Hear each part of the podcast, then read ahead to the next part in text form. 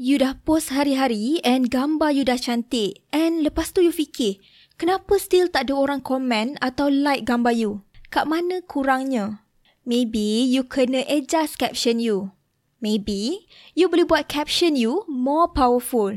Soalan yang kita nak tackle hari ni adalah macam mana nak create engaging caption. Inilah Passion to Action Podcast bersama Karat Miraki. Di mana anda boleh dengar action steps untuk berankan servis anda sekaligus menaikkan bisnes anda.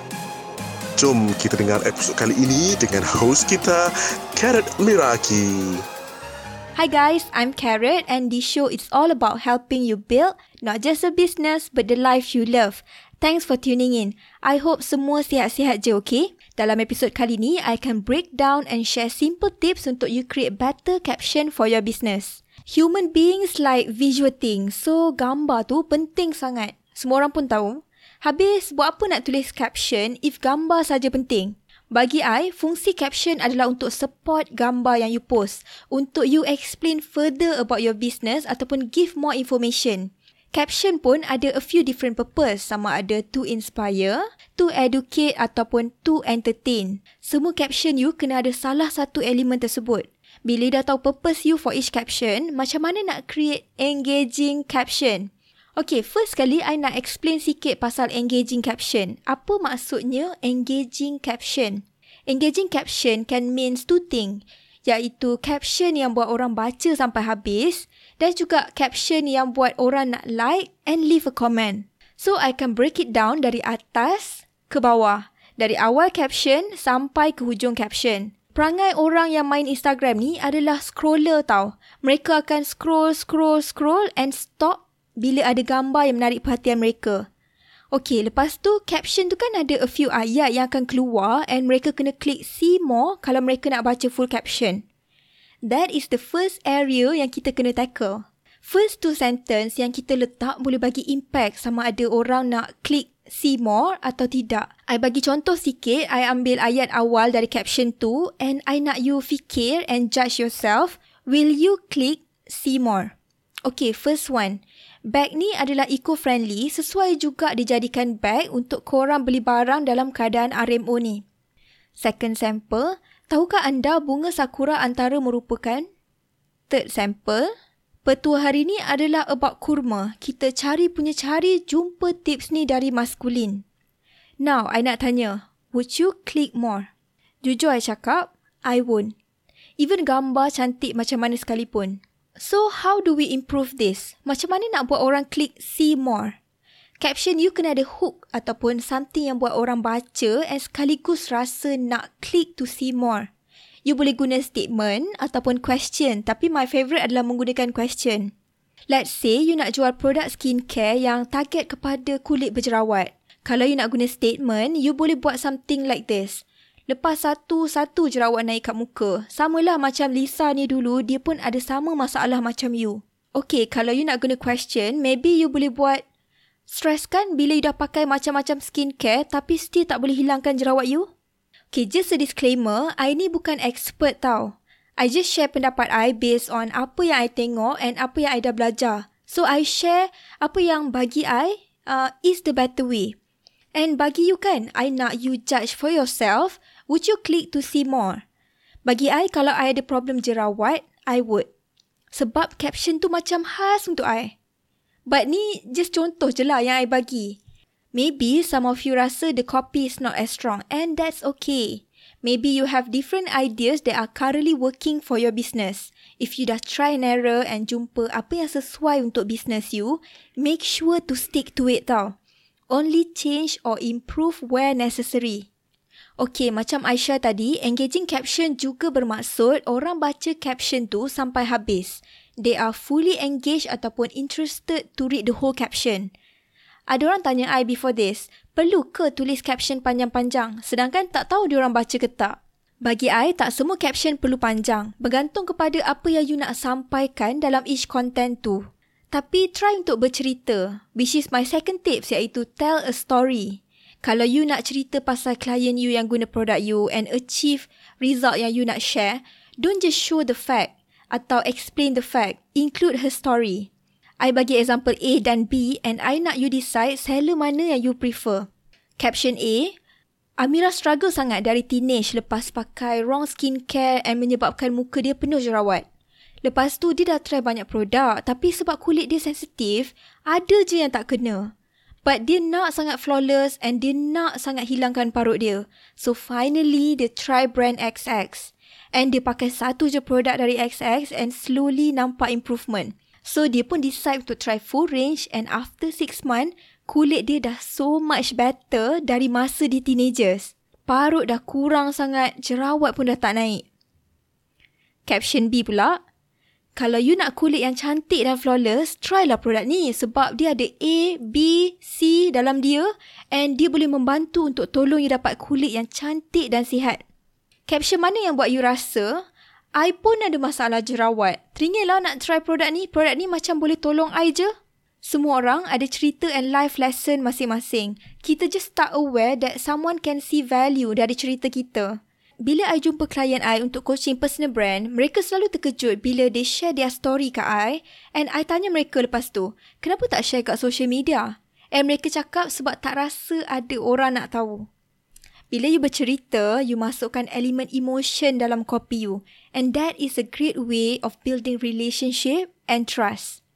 You pernah tak tengok video dekat YouTube di mana speaker tu bercerita pasal life story dia and you ingat sampai sekarang? I ada tengok satu TEDx talk dekat YouTube by Matt Abraham who is a communication professor.